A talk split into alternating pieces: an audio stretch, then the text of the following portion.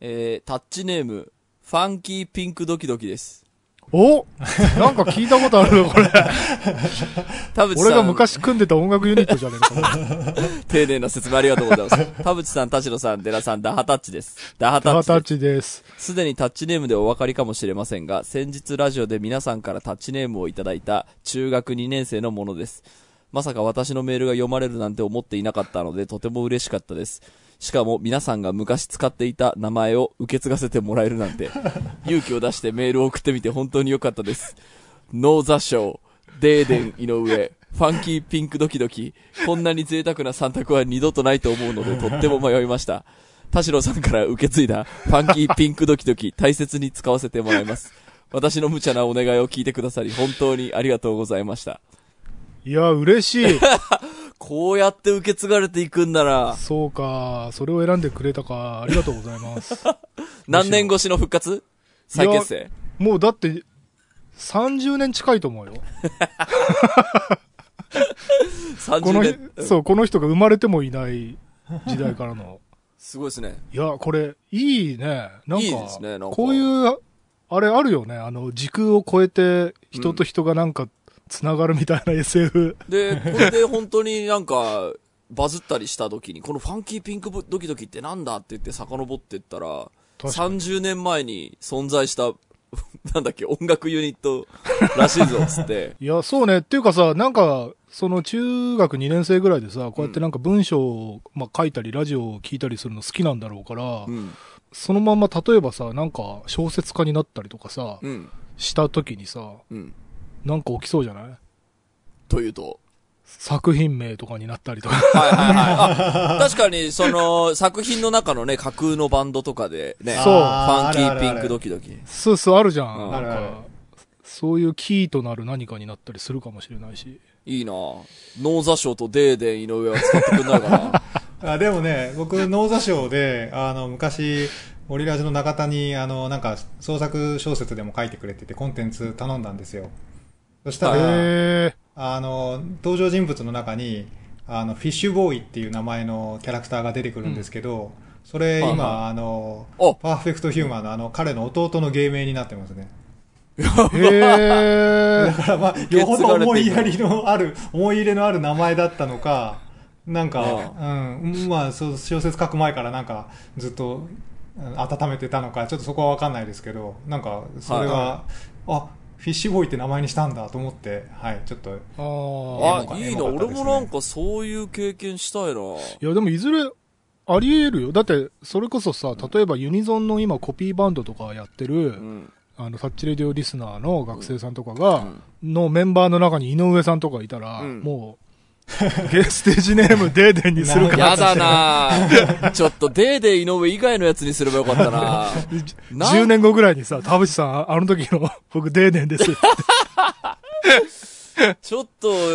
ちょっとあの、こう、名前を出したのがすごいこう、恥ずかしかったなって、編集しながらすごい恥ずかしかったんですよね。あ、俺言っちゃった、デーデー井上っつって。いやいやどっかで掘り起こされたらどうしようかなって怯えながら生きてますよ、私今日も。さあ、ということで、ファンキーピンクドキドキが受け継がれたということで、はい歴史は、こう、継承されていくんですね。ありがとうございます。ありがとうございます。大切に使ってください。今週も始めます。はい。田代智和と、田淵智也のタッチレディオ。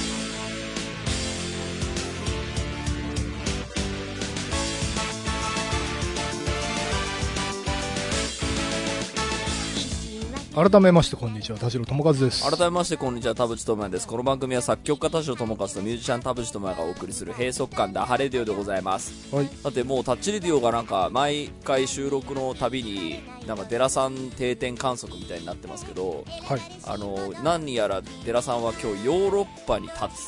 そうそうね。そうなんこの後飛行機に乗るから、は巻きでやりましょう。つもうカナダを立つってこと。です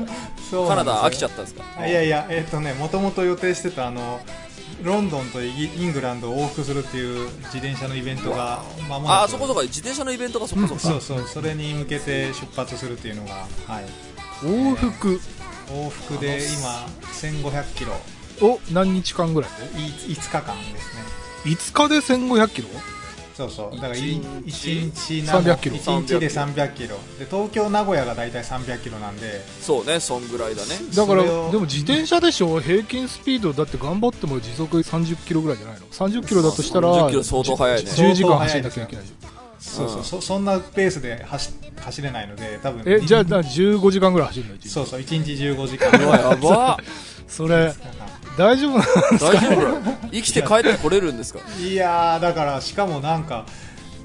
夏じゃんと思ったんですけどなんか今日その前回大会だと、あの雪降ったりしたっていうこう話もあっうて気温に対し気温の対策がともかくもうあと雨も強いとか雨降ったりとかもう風が逆風とかねなかなか自然環境が過酷そうなのがちょっと不安材料あれヨーロッパって熱波来てんじゃなかったっけ？うん、だからね、熱波はまた別熱波はね、あのまあ、もうやっぱりそのフランスあイギリスも暑いって言ってたね、だけどね、やっぱ結局、なんだかんだ言って、あれ一時的なもんなんで、多分、うん。今はもう平均気温になってますね、まあ、大体あ。えーっとうん、最低気温15度、最高気温25度ぐらいが夏の平均気温なんで、ああそうなんだ。もうそそこのはい。えーなんかレンジで。うん今年はなんか日本はなんかだいぶ暑いっていうのがなんかその電力逼迫してます情報が頻繁に出るからなのかそのまあ熱中症注意報みたいなのがだいぶあのーなんでしょう市民権を得てきたからなのかあの本当にあの危険な暑さとか屋外での活動はやめましょうみたいなのがもうアプリに届くのが結構毎日来るよね毎日来ますよね。どうどうなったんでしたっけ？僕なんかでも改めて思うんですけどやっぱ夏大丈夫なんですよね。暑いの大丈夫男なんで。なんかそんなになんでしょう。あの暑いなとかこりゃ死人が出るぜみたいな体感そんなないんですけど田代さんどう、これはあの世代的なものもあるのかもしれないんだけど母親とかさあの暑いからようやくクーラーつけましたとか言ってんの。で ようやくじゃなくてその暑いならさっさとつけなさいよっていう LINE を送り返すんだけどそうね。なんかねその、こうさテレビとかのさうん。知恵袋みたいなのがさ、うん。一度聞いたらさ30年ぐらいアップデートしない人たちっているじゃない、はいはい。でそのなんか冷房病みたいな感じでさ体あ冷やしすぎ良くないみたいはいなそのクーラーつけっぱなしは良くないんだよみたいななんか30年ぐらい前の知識をうん。アップデートしてないんだよ多分、はいはいはいはい、ね。クーラーつけるなんてけしからんみたいなね。でねやっぱなるべくねその春夏秋冬を感じながら あのみたいななんか謎のなんつったらいいのこだわりじゃないんだけど、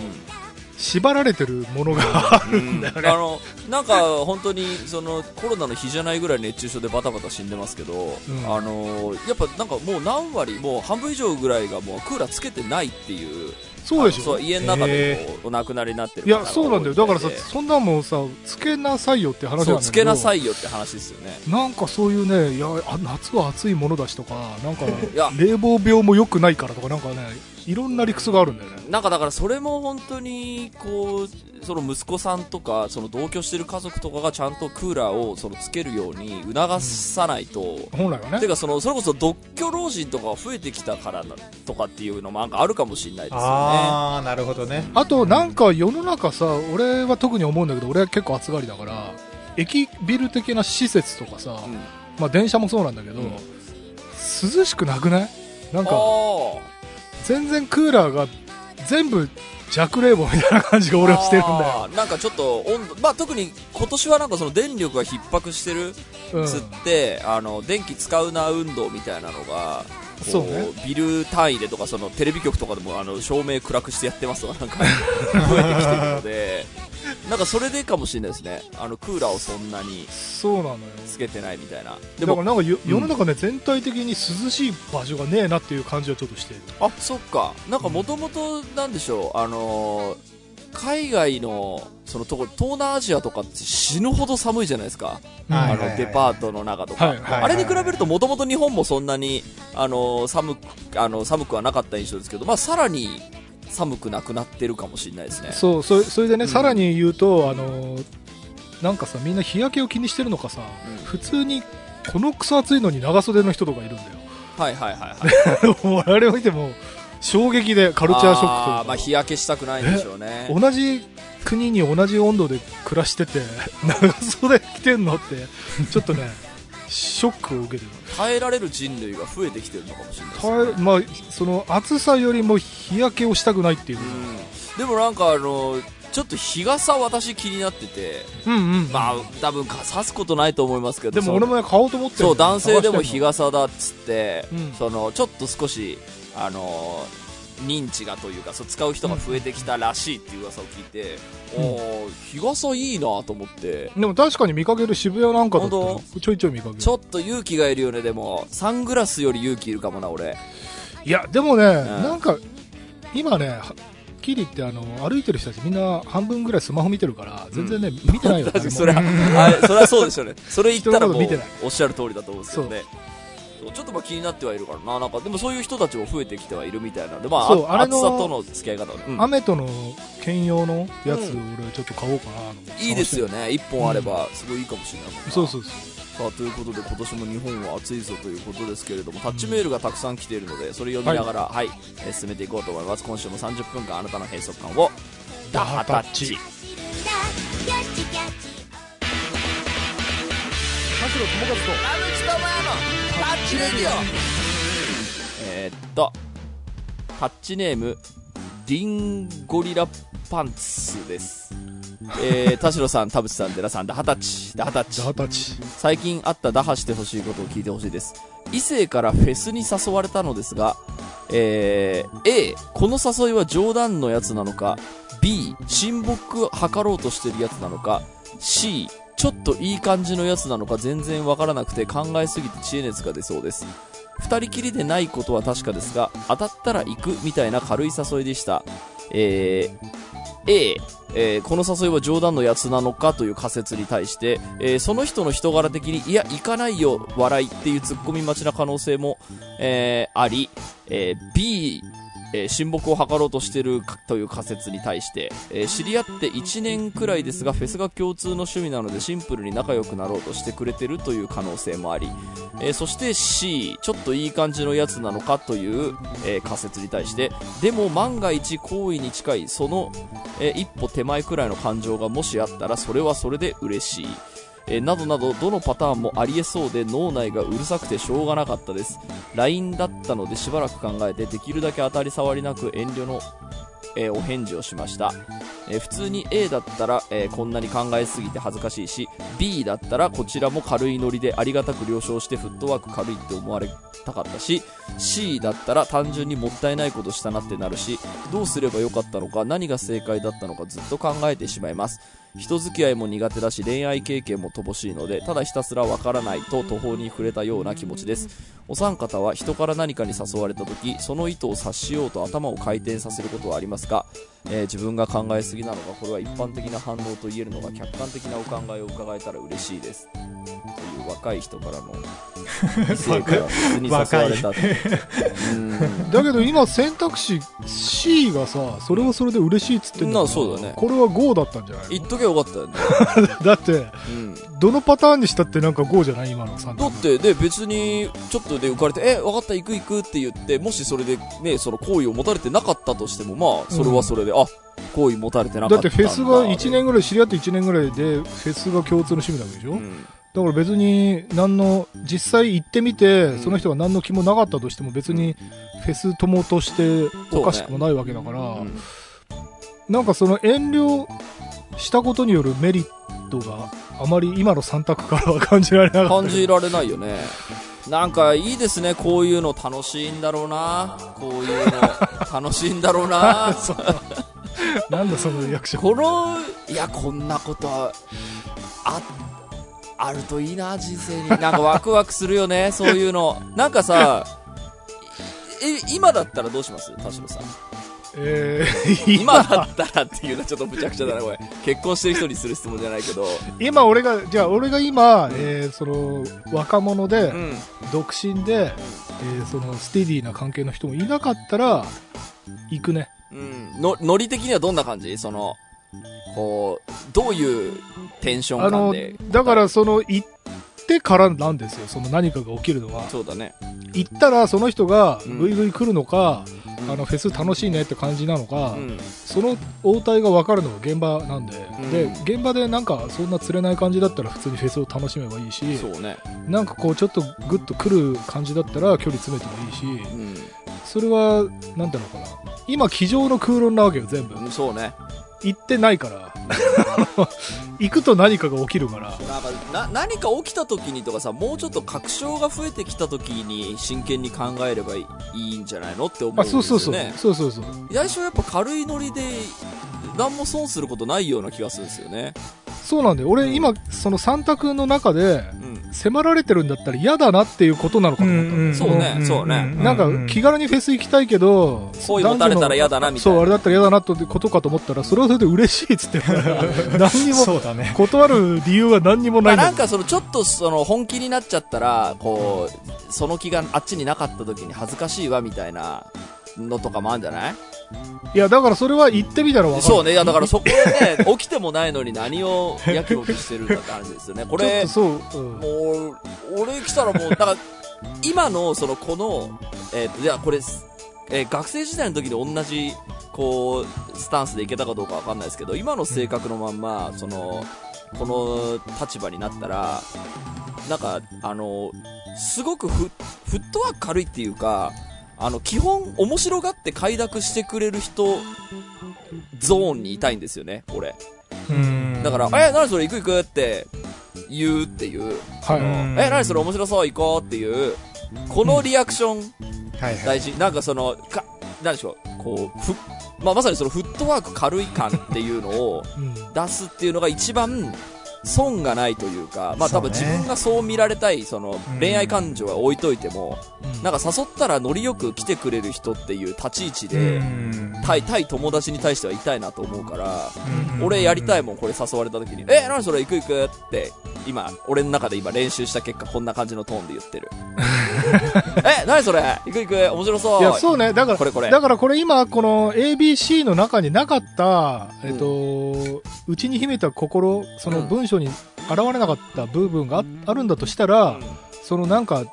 その適当に異性からの誘いをなんか軽々しく何でも乗るみたいな、うんそのちょっと軽い人に思われたくないみたいなのがもしかしたら見え隠れしてるのかもしれないね遠慮したってことはうん、確かにね。遠慮のお返事出してんのがもったいねえな。そうね今からちょっと言いづらいもんね。やっぱり。そうそうだから遠慮したってことはなんかやっぱりそのよくわからないのにうん。軽々しく乗る人間じゃないですそうよだからそう思われれたくないっていうその、まあ、うん。要は自分がどう思われたいかっていうことを考えたときにその僕が言ったあのなんか誘いにはよく乗ってくれる人みたいな立ち位置でいたいっていうわけではないっていうことですよね。ちゃんと真面目な私でありたい。みたいな軽く何でも乗るタイプとは思われたくないいやー俺だったらやるな。え何それ？面白そう行こう？いいね。え行こう行こう。これこの感じで行きたいな。えおそれがさそれがちょっと田淵君がうーん乗れねえけどっていうやつでも。えあ乗れないやつは乗乗らない。あ乗れないやつは乗れない。うん。えちょっと待ってスケジュール確認する。っていう。あー行きたくなかったな なるほどね。でこれがだから、まあ、異性ないし仲良くなりたい友達とかで、えっ、と、でもなんかその、なんでしょう、えっ、と、遠出を一緒にしたことがないから、まあ異性じゃなくても同性でも、遠出を一緒にしたことないから仲良くなれるかどうかわかんないけど、っていうぐらいの人だったとしましょう。うん。その時も、えっ、と、俺はちょっとでも面白そうって思ったら今のトーンでいきますね。え、何それ？面白そう行く行く。いこやこれです。あー、やりたい。こやっぱりの感じで行きたい。俺も何度考えても知り合って1年でフェスが共通の趣味で、うん2人きりっていうわけでもないんだったら、ん普通にみんなでフェスを楽しみましょうで言ったらよかったんじゃない？の、いや、なんか、ライン、しかも LINE でしょ ?LINE だったら、俺はもう、あの、いいぜーって、ニョロニョロで、あの、男の子の絵文字使う。いいぜーって。で、男の子の絵文字に親指のあのマークつけて、あの感じでいきたい。その、あいつは誘ったら、こんな感じで返してくれるっていう俺でいたい。はい。な、なんで俺の話になったかわかんないけど。次、いきます。タッチネーム、みゆゆです。えー、以前、この類の、えー動画に癒されてると聞いたような、という話なんですが、えー、ペット画像の無断天才赤の目当ては金。動物癒しボット、モフモフ動画は即座にフォロー解除、ブロックを。というニュースがインフォシークニュースで、えーあったらしくてですね、まあ以前なんかね、猫が可愛いっていうのを、こう、私、みちゃんが、まあツイッターが殺伐とした時はもうモフモフ動画だけ見りゃいい結のに。構もう何年も前めちゃめちゃ前ですね。うんそうだよでもなんか殺伐としてるからっていうことはなんかコロナのこう殺伐としてる時だったのかななんかう、んなんかこう、ね、その空気が気持ち悪いからもう猫だけ見てりゃいいのよみたいな、って感じで、えっ、と、確か名前を出したと思うんですよ、モフモフ動画を。で、えっ、と、これがですね、これをそのフォローしたりしてしまうのは、えっ、と、悪用される、えー可能性があると。うん。いうことででしてね、えっと、まあ、このモフモフ動画とか動物癒しボットっていうのは、あの、無断転載を繰り返す、えーアカウントとして、えー認知をされてると。で、えーこのアカウントが、えーこのような行為を続ける理由は金儲けだと。まあ、要はだから、あの、えー無断転載の動画でフォロワー数とかいいね数を稼いで、えーっていうのは、えっと、金儲けに直結するんだと。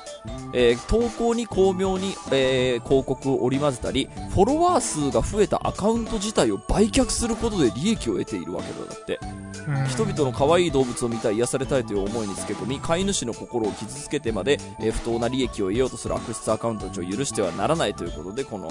あの、記事書いた人はフォローを外せって言ってるんですけど、うんえっと、フォロワーを売るっていうのがあるんだね。そんなビジネスが。うんうんなんかフォロワー買うひ企業いるよね。うんうんうんあと、でもあれなんか時々晩祭りっつってうん。ツイッターがなんか、うんそうそう。なんか、あ、その YouTube とかでもなんか一応あのビジネスモデルとしてあるらしいですよね。再生回数をちょっと増す、うんそのプランみたいなのがあって、普通にまあ、まあ、要は広告になるからってことだと思うんですよね。フォロワー数が多いアカウントだと、えー人気のコンテンツっぽく見えるし、うん YouTube 再生回数も多い方が、なんかこの動画人気なのかなって見れるしみたいな。それに、えーっと、モフモフ動画をフォローすると、えー加担したことになるようだそうです。あのこんなん言われなきゃわかんない。うん。もふもふっていうかその周辺のねその可愛い動画とかあのハプニング動画みたいなの俺も一時期フォローしてた時あったんだけど、うん。やっぱりある時にねもうそれもでももう何年も前なんだけど、うん。そこのツリーに無駄な投稿をどんどんしていくわけよ。はいはい。でそのあたりであこれ怪しいアカウントだと思って俺フォロー外したんだけど、その要は動物例えば動物と赤ちゃんがなんかじゃれ合ってて可愛いみたいな動画あるじゃない？うんうん。で、あのーコメントがさ何百とかついてるからさちょっと見に行くじゃん、でそうすると全然関係ないなんかあの九死にえ一生を得たなんとかの体験談とかなんか全然関係ないものがツリーになってんのよ。そうそうそうそう、そういう感じでこう。そう、ん、であのいいわゆるあのなんかそういうアフィリエイトブログみたいなさうん。あのなんていうの？見出しがあったからその見出しクリックしたのに、うんうん。飛んだらなんかやたらニュースの見出しみたいなのがグワーってトップにあってさ、うんうん。本記事が下の方に行かないと出ないみたいな縦長のサイトあるじゃない？いはい、あるある。ああいう感じなんだよね。多分あれのツイッター版って感じなんだよね。うんうんうん。でそのもうそもそも最初に投稿してる動画自体がパクリだったみたいな。であのモデルはまあなんだろう。それこそずっといたちごっことか言われてるけどもなんか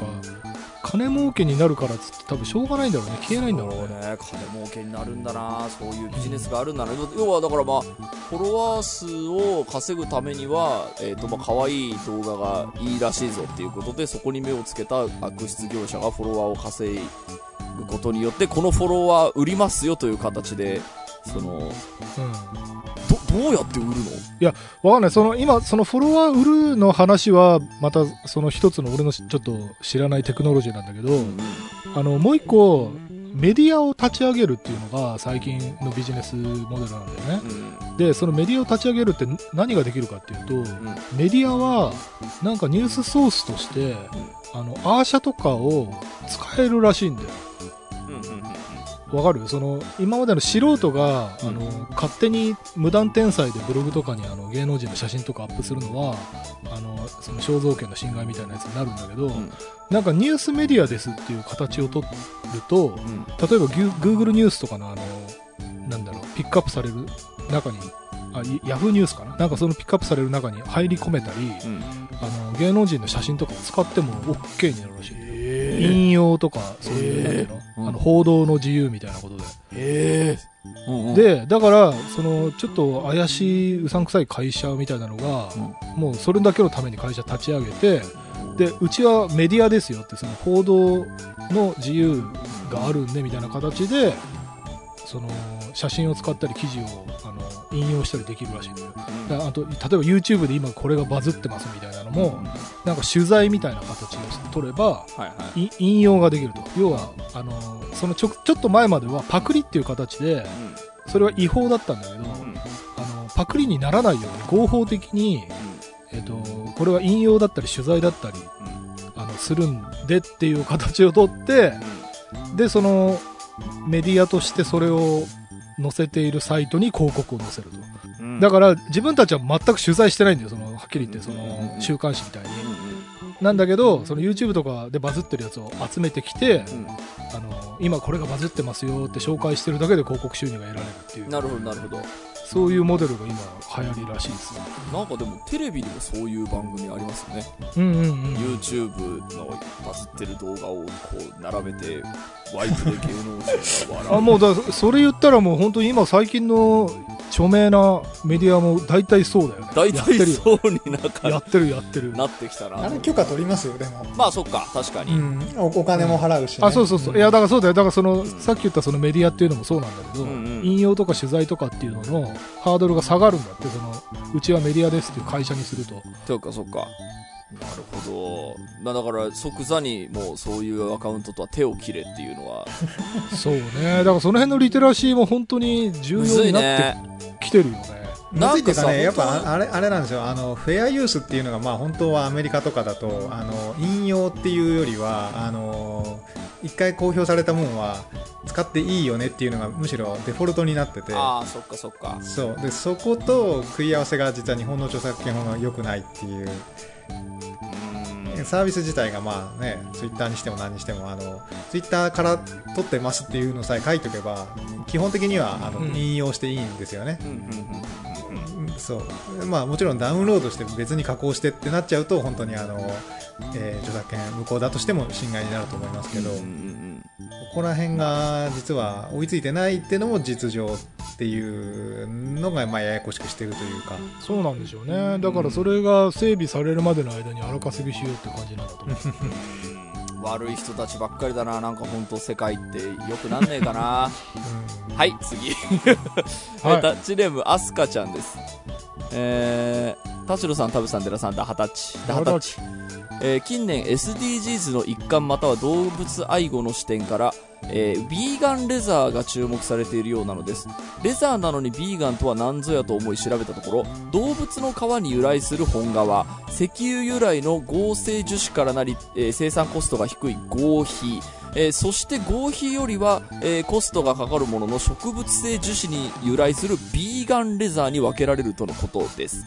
えー有名ブランドやデザイナーの中にもビーガンレザーを売りにするところが増えてきていますが先ほど述べた合皮とビーガンレザーをまとめて講義のビーガンレザーと称するブランドが散見されますと、えー日本の低価格帯ブランドにも、えーそういった風潮がありまた製品表示を見ても素材の詳細まで書かれてないことが多くひねくれた考えですがそれって SDGs 配慮してますパフォーマンスとえーコストの低い合皮を、えコスパよく売ろうとしている人も混じってるんじゃないのと疑ってしまい閉塞感を感じました、えー疑いのバイアスがかかっている個人的意見を述べると耐久性持続可能性は本側が有利、えー合皮需要が高まると、えー石油使用が増加し環境負荷も増える、えー食肉用処理や害獣駆除の副産物として皮を、え活用しているため倫理的には、え問題なくクリアしている。えービーガンレザーの明確な定義がなく非動物性であれば環境に良くない製法や素材でも自称できるなどの理由から懐疑的な念を抱いています。あと私は今後もお肉を食べ続けたいのでせっかく命をいただくなら皮も無駄にしてほしくないと感じます。肉を食べるのが、えー肉を食べる私がビーガンレザーに文句をつけるのは、えーいわゆるいかがなものか精神かもしれませんが素材のわからないものを高い値段で買うのは嫌です。今後人工肉が広く流通すると食肉の副産物である皮も、え流通出量が少なくなると予想され、えー植物性レザーの将来的な需要は見込めるかと思うのですが、ビーガン以外にとって2020年代は時期尚早ではないかと感じて、えーいます。長くなりましたが、サステナブルを取るか動物愛護を取るか、界隈ごとの、えー視点で意見が分かれるところだと思います。ぜひお三方のご意見を伺いたく、またこの、えー閉塞感を出していただきたいですという。知らないビーガンレザー知ってる？知らない初めて聞いた、まあ、要はその新しい、まあ、革として次世代レザーとも呼ばれているらしいんですが、えーまあ、えー環境にいいよっていう触れ込みの、えービーガンレザーとされてるものなんですけど、えーブランドによっては、あのその合成樹脂からなり、その生産コストが低い合皮っていうのとも一緒くたにされていて、あれ？なんか環境負荷が、えーないよって歌っているはずの商品なのになんかそれっておかしくないみたいなことがあるのではないかという感じのメールです。私が今話が難しくてあんまりよくわかっていません。俺も今さっとググったけど、うん。最初の1行がね、ビーガンレザーとは耳慣れた言葉で言い換えるとフェイクレザーのことです、ああ言い換えただけじゃ。その通りだとまずいですね本当に単なるグリーンウォッシュですよねその言い方変えただけか。まあでもそれに近いところはあると思うよ。いやでもこの人の論だとあの情報源だといわゆる合成肉みたいなもんでなんか本当に全く新しい技術がそこに使われてる。だって合皮ってだって合成革でしょ？いやいやだけど合皮っていうものはずっと前からあるからねそれと、なんか、えっと、本当は、えっと、それの新しいものとして、植物性樹脂に由来するビーガンレザーっていうのが、本来のビーガンレザーだそうなんですね。なるほどまあまあそうねうん。だから、ベジタブルベジタブル、うん。その合皮っていうのは、えっと、ちょっと別なんだよっていうことなのかしら。はいはいはい、うん。まあでもなんかもう、SDGs っていう単語がもう一人歩きしすぎちゃってさ、なんか、なんかそもそもなんかその、すそれってサステナブルって意味合い合ってるかしらっていう ような、まあ俺もその詳しいことはちょっとわかんないんであれなんですけど、なんかもうサステナブルって言っときゃいいとか、あの、当然 SDGs のバッジをつけたいためにこう、会社としての目標はクリアしてますみたいな、なんかその SDGs やってるゲームみたいになんかなってたら、その環境に配慮しましょうっていうのと対して本末転倒になってきてませんかねっていう、懸念はあるというかまあへあのー、なんでしょうかね、その、例えばその、コンビニで売ってるペットボトルの飲み物のラベルがないものを、えー売ってる。これも SDGs だみたいな、なんかもうなんかもう何でもこう SDGs って言えそうな、めちゃ高義な意味になってきてる感じがしていて、ーそのエコえ、だからエコとその持続可能性っていうのがまたちょっと微妙にかぶっているところといやあのねあと例えば食料プロテインをどうするかみたいな話でさなんかコオロギパウダーとかが最近結構注目されてるじゃない,、あの肉じゃなくてコオロギの方があの育てやすくてあのコストが安いみたいな。でそういう持続可能性の話とさ、うん。うんえっと、そのそれこそそのジャンルによってなんか地球環境に対してとかの話だったり、はいはいはいあのなんかあと人口が今後例えば100億とかになった時にい。足りる食料を確保するためにはみたいな視点とかなんかそのえっとね何の達成するための視点かみたいなところから、うんうんえっと、一つずつ多分分析しないと。はい。そのちょっとね大きすぎるんだよね、SDGs が。うん。話題として、うん。だからもう途中から本当そのまさにエコみたいなやつとごっちゃになっている気があそうそうするんですよ。あのなんか17項目ってあるんですよね。なんか SDGs っていうその、うん。えーっと、17の目標あって、ほ本当にその貧困をなくそうとか、はい。その、要はだから、えーっと、環境を大事にしようってだけじゃなくて、その、もっと、もっとこう、大きな目標に向かって、その、えー SDGs という目標は存在していて、えっ、と、どの会社も、えっ、と、そこを満たしていきましょうっていう、で、その中でそのジェンダー平等、ごめん、今よようやく調べましたけど、ジェンダー平等を実現しようとか、えー質の高い教育をみんなにとか、えっと、住み続けられる街づくりをとか、なんかあの、だからめちゃめちゃこう、なんでしょう、えっと、説明していくとも、もっと細かく説明できる項目がいっぱいあるんですけど、なんか総じてなんか、なんかこれってサステナブルだよねって言って、こう、エコボトル持ってるみたいな、そこで SDGs のなんか認識止まってそうな、てか、止まってるというかもう違うものになってそうな気もするんですけど、なんかそれだとさ、その、最初の目的が達成されないじゃん。それで貧困なくなるんですかっていう、なんかこともあるし、そうね。なんか今一個思い出したけど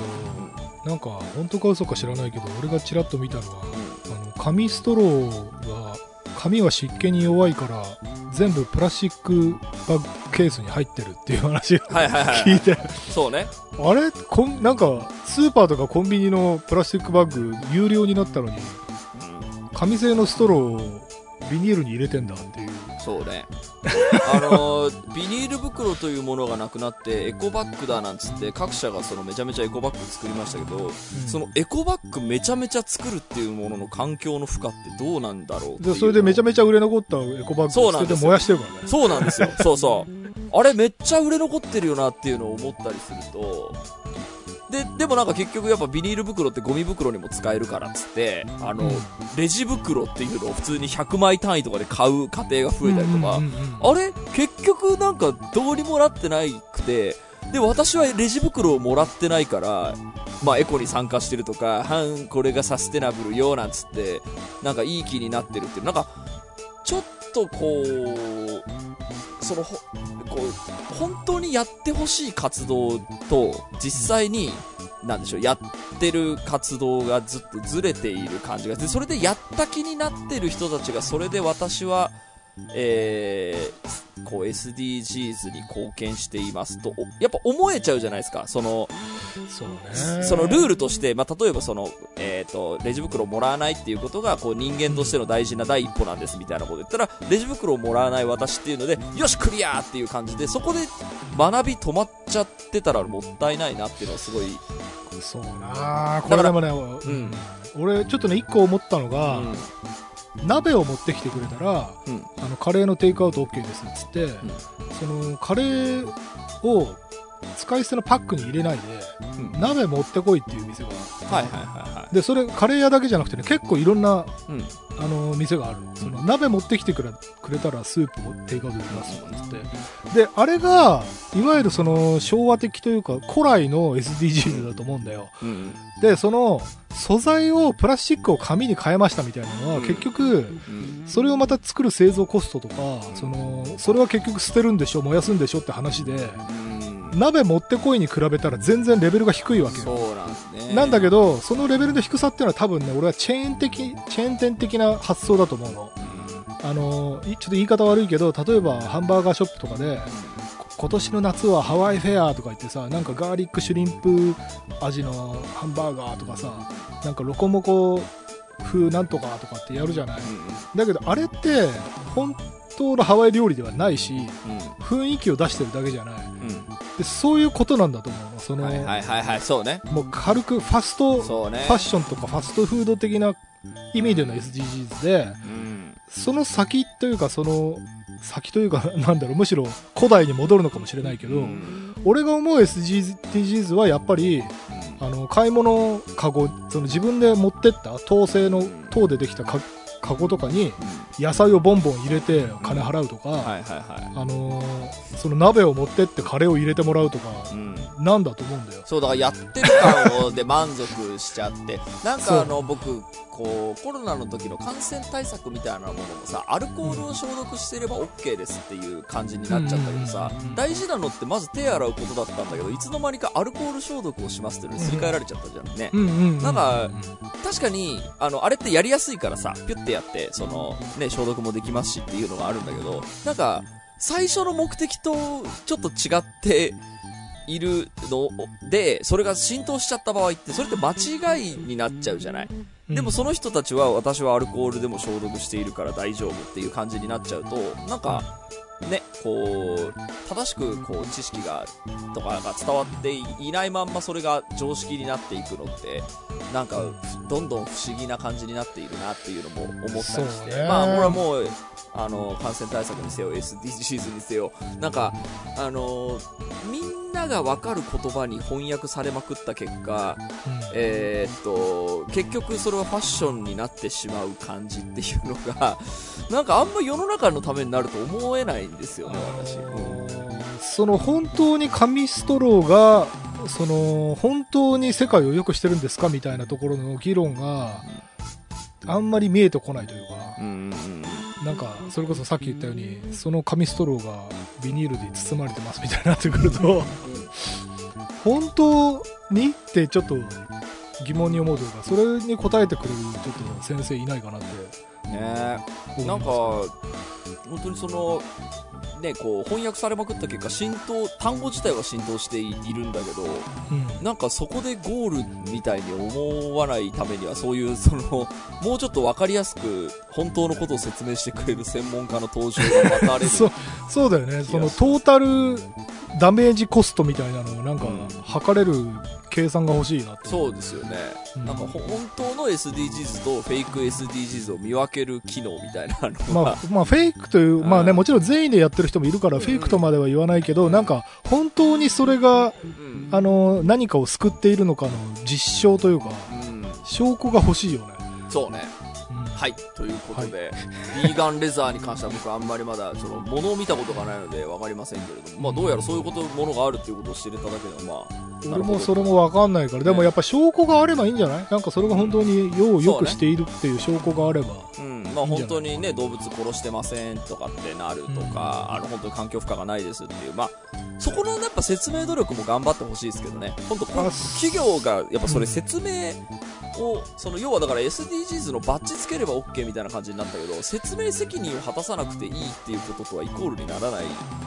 ていうような感じする？ねちょっと丁寧に説明してくれる人がいればお待ちしています。お待ちしてます。はい。ということでありがあとうございました。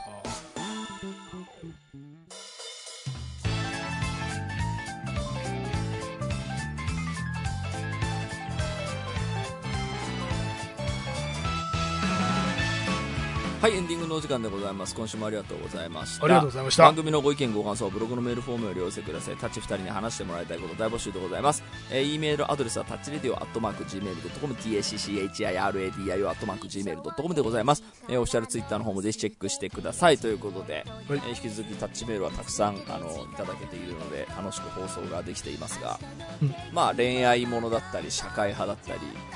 いろいろありますね。なんでも。なんでもください。はい。寺さんがね、あの飛行飛行機に乗る準備をしてるのか、なんか、あのはい時々いない。そうですね。確かにラジオの収録をしながら準備をす。え、何？今、えーっと、飛行機に乗るためにはどれぐらい移動しなきゃ、どれぐらい移動しなきゃいけないんですか？